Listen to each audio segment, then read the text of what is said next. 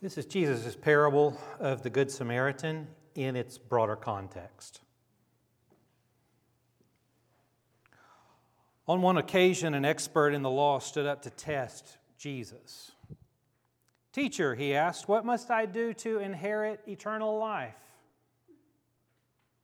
What is written in the law? Jesus replied. How do you read it?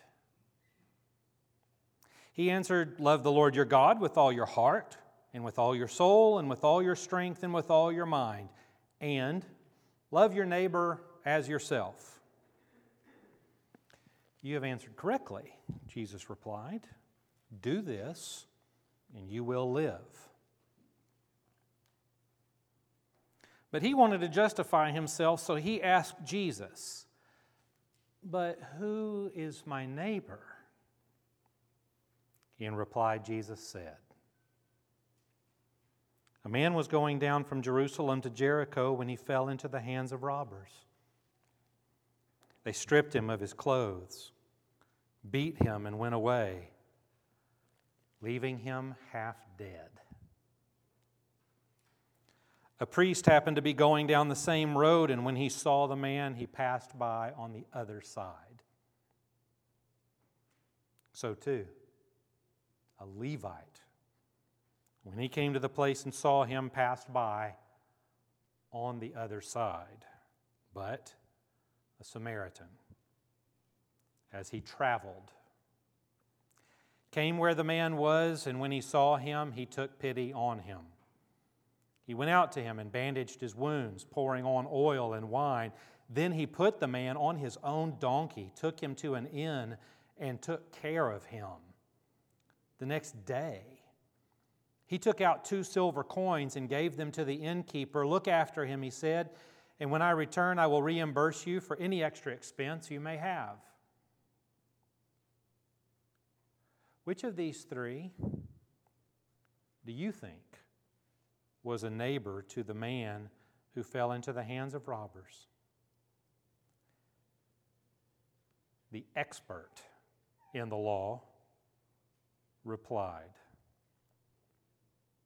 The one who had mercy on him. Jesus told him, Go and do likewise. The parable of the Good Samaritan is a classic melodrama. Like the Italian movie Life is Beautiful, you have distinct characters, some of whom do the wrong thing, some of whom do the right thing.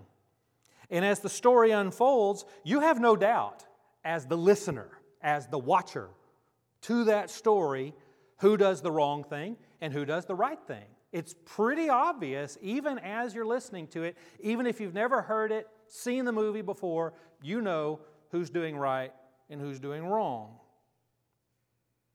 And you also as you hear the story, know the difference between right and wrong. It's the way the story is set up. In the parable of the Good Samaritan, the one who does the right thing represents all kinds of people, even God, depending on how you read the story. Think of Jesus. Jesus did not come to us as a well dressed priest. Jesus did not come to us as a well dressed rabbi. He came as a carpenter's son from up north. Think about it. This past Monday, John Hurley in Arvada, Colorado, intervened in what authorities say was probably going to be another mass shooting that is plaguing our country. The two headlines that I read on Tuesday went like this He is a true hero. Arvada police chief praises Samaritan killed in Old Town shooting. And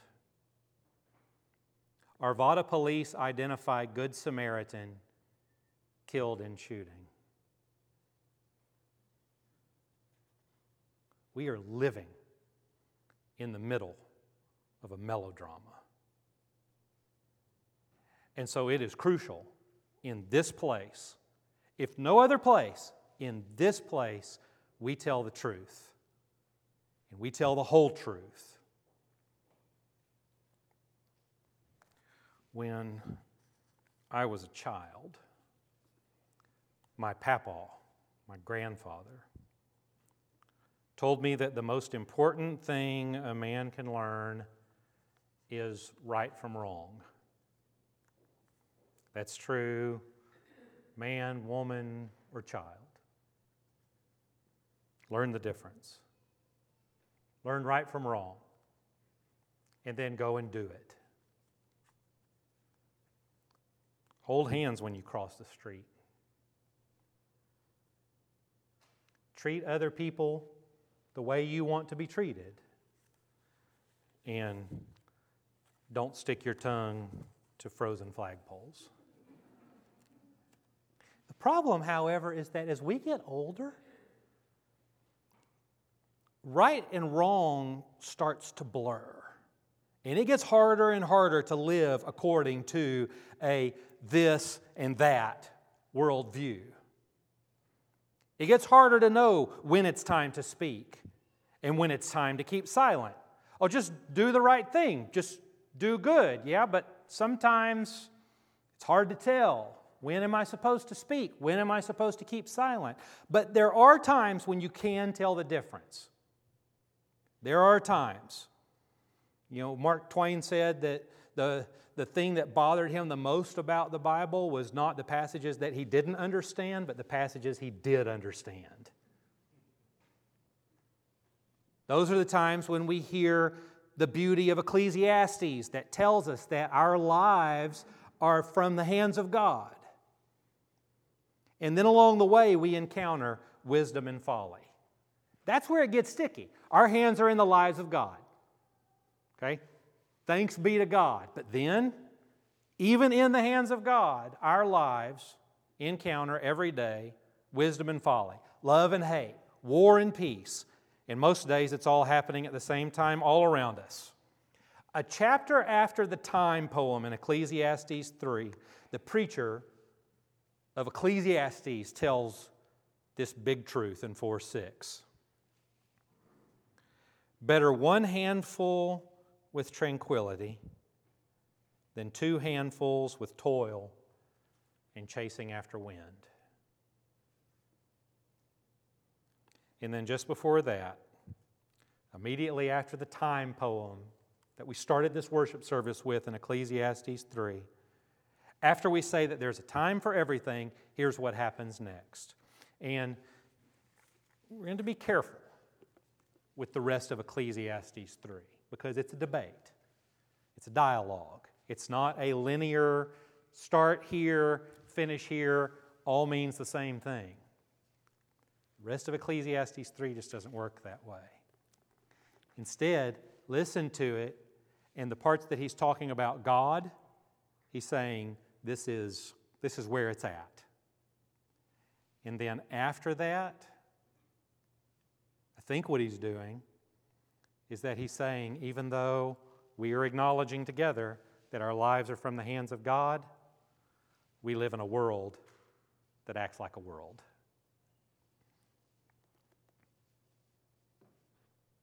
What does the worker gain from his toil? I've seen the burden God has laid on humanity. God has made everything beautiful in its time. He's also set eternity in the hearts of everyone, yet they cannot fathom what God has done from beginning to end.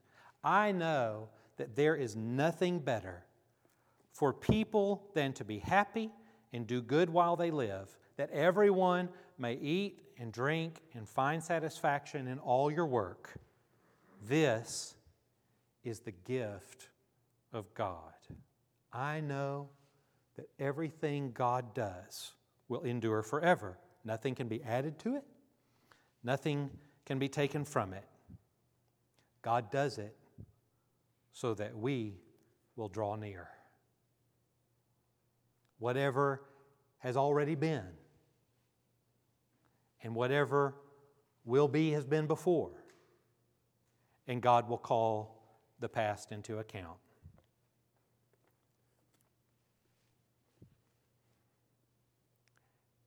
And I saw something else under the sun.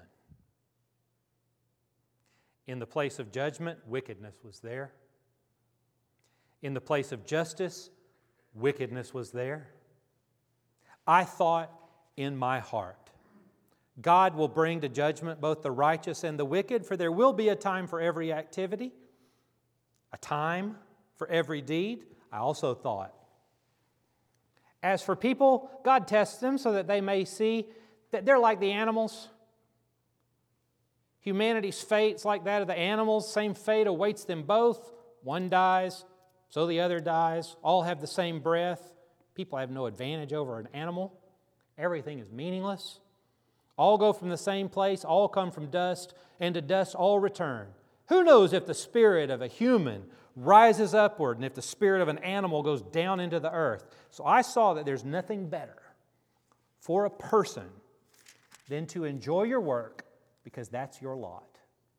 Four, who can bring him to see what will happen after him?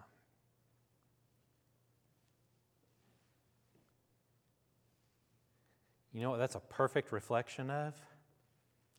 Perfect, perfect, perfect, perfect. Sunday and Monday. Ecclesiastes 3 has Sunday and Monday written all over it A time to come together and say, I love you in the name of the Lord, and a time to have to drive on Katy Freeway. It's all happening at the same time. It's all happening all around us. This is Sunday and Monday. God has made everything beautiful in its time, and everything is meaningless. Sunday, Monday. This is the most important section of Ecclesiastes because this section, right after the time poem in Ecclesiastes 3, is when the most important moment in Ecclesiastes, if we read Ecclesiastes as a story, even though there's been some foreshadowing in the first two chapters, because good stories do that, right? You got foreshadowing, Something's about to happen. Someone's about to come onto the stage. They're not quite there yet, but get ready. Something's about to happen. Ecclesiastes 3, right after the time poem, guess who shows up? God. God doesn't really show up in Ecclesiastes until chapter 3. And so if you get frustrated with the first two chapters, like, oh, this is just too negative, you miss the best part. Because it's right here. This is when God shows up. After the first two chapters of questioning the meaning of life and then coming to the conclusion that the things of the world do not have meaning, God shows up. God. Meaning. 311, God has made everything beautiful in its time.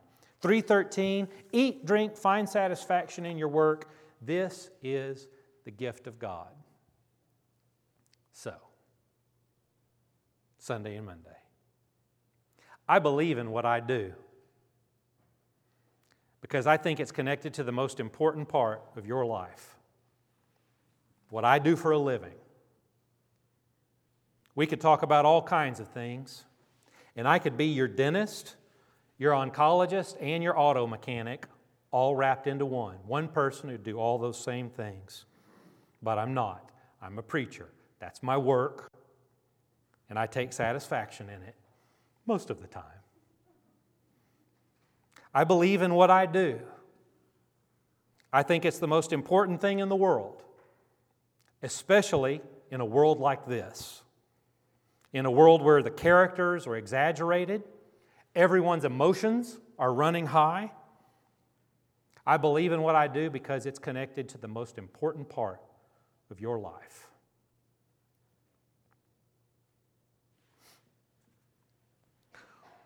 One time,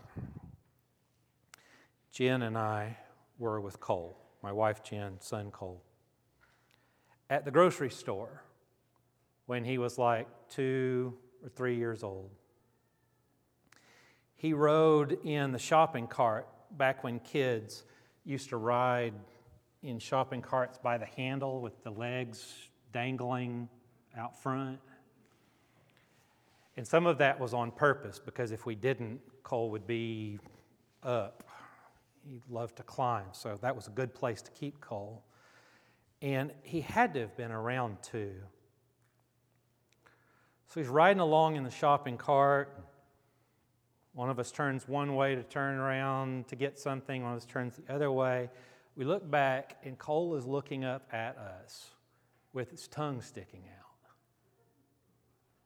And it's little, it's not horrible, but there's a little bit of blood on his tongue.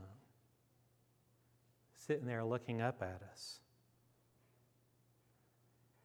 And we kind of looked at each other and looked around and we leaned down into him and said, Baby, what happened? And he looked up at us with his super blonde hair and big eyes and said, I don't know. And then we looked down into the shopping cart, and there in the shopping cart was a can of frozen concentrated orange juice. And right in the middle of the metal plate on the end of the can of frozen concentrated orange juice was this tiny, sweet, precious little collection of taste buds.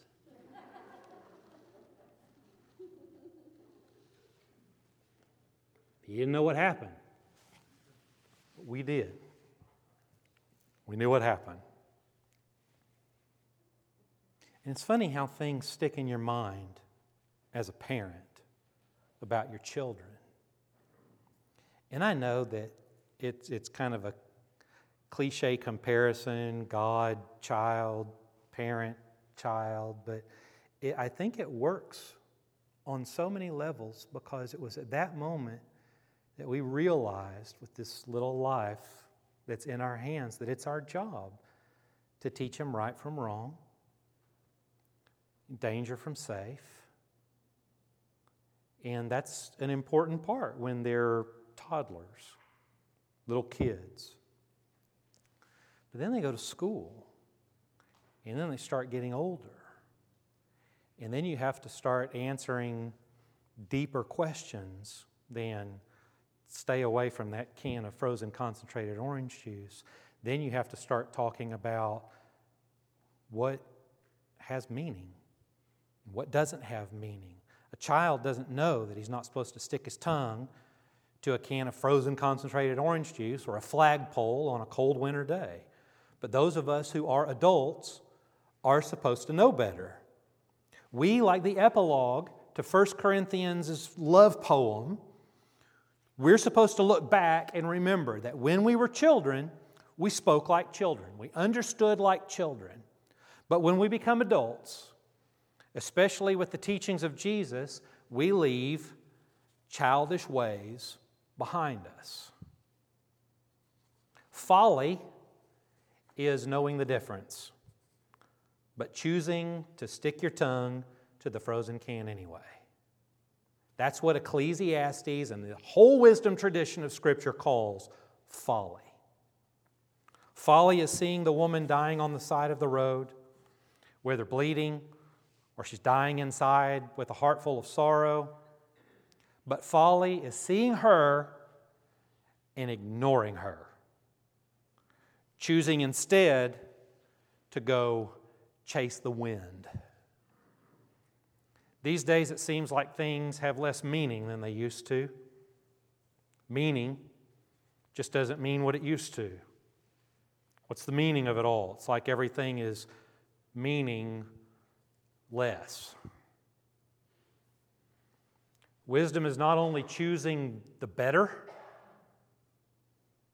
the things that have true meaning, but it's knowing the difference and then growing. And then God shows up. See, that's the beautiful part of this story. Is that here we are, first two chapters for the past few weeks, and it's like listening to this, everything means less and less but even in that world, God shows up. And wisdom is realizing that the things we thought were so meaningful back then were probably meaningless too in the grand scheme of things. You ever done that? This is a trick question, so I'm just going to set it up that way. Have you ever done that? Have you ever looked at your life right now, looked back on something 10 years ago, and said, that was meaningless? Anyone done that, right? It is realizing how meaningless it is to say things like, these days it seems like things have less meaning than they used to. That's meaningless too.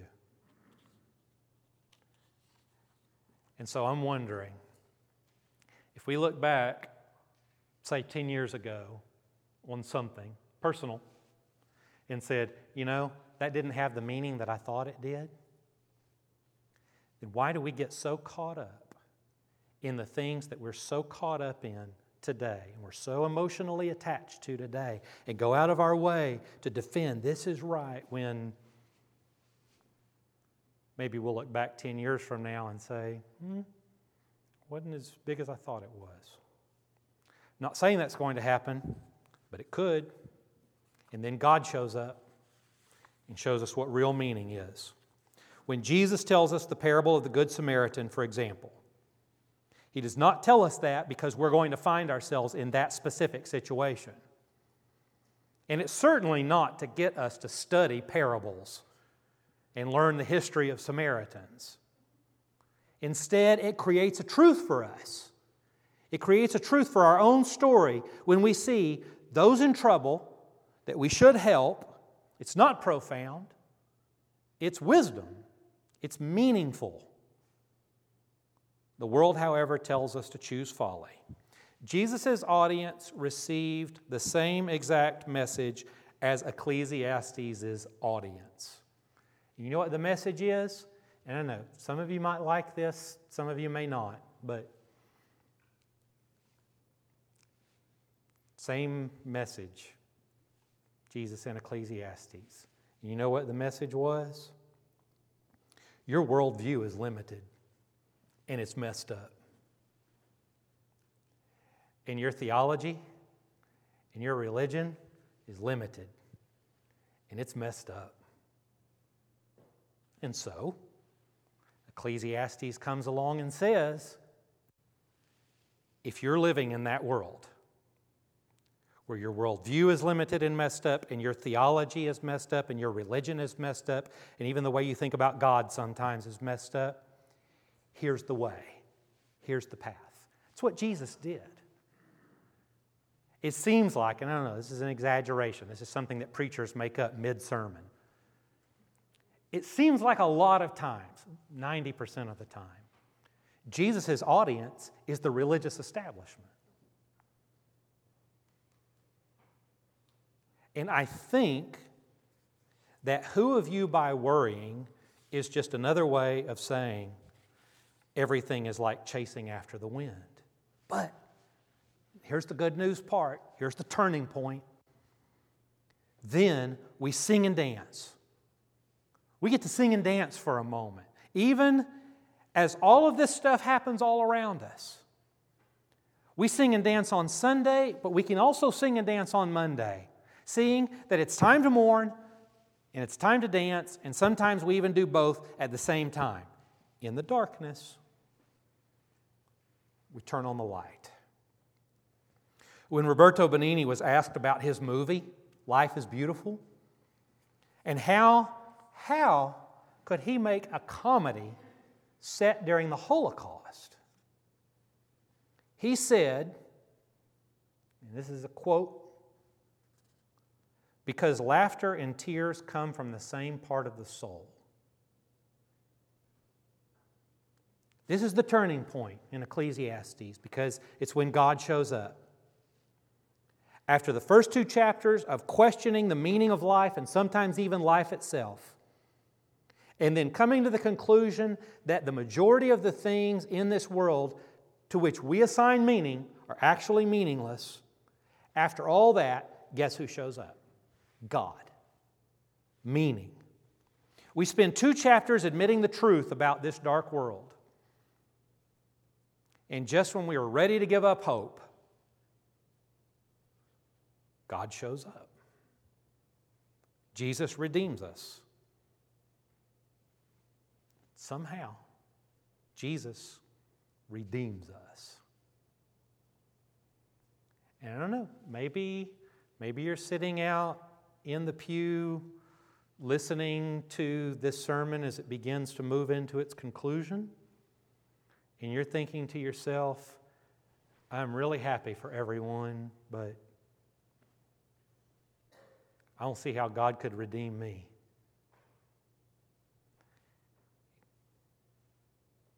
And then the Good Samaritan walks by and stops and bandages our wounds. And mom and dad hold us as we sit crying in the shopping cart, wondering why my tongue hurts. Because when God shows up, all you have to do is one thing. This is the message of Ecclesiastes, and this is the message of Jesus' preaching. When God shows up, you have to do one thing, one thing only.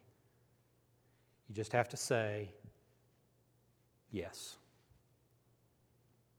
And when we say yes to God, not our worldly perspectives about God, not that, and not religion and church and religion, but actually God, the real God, the living Jesus. When we say yes to God, then and only then do we begin to hear the most important part of Ecclesiastes 3, and it may be the best line in the whole shooting match. God has made everything beautiful in its time. All we have to do is open our eyes and see it because God is right here before us, and that means something.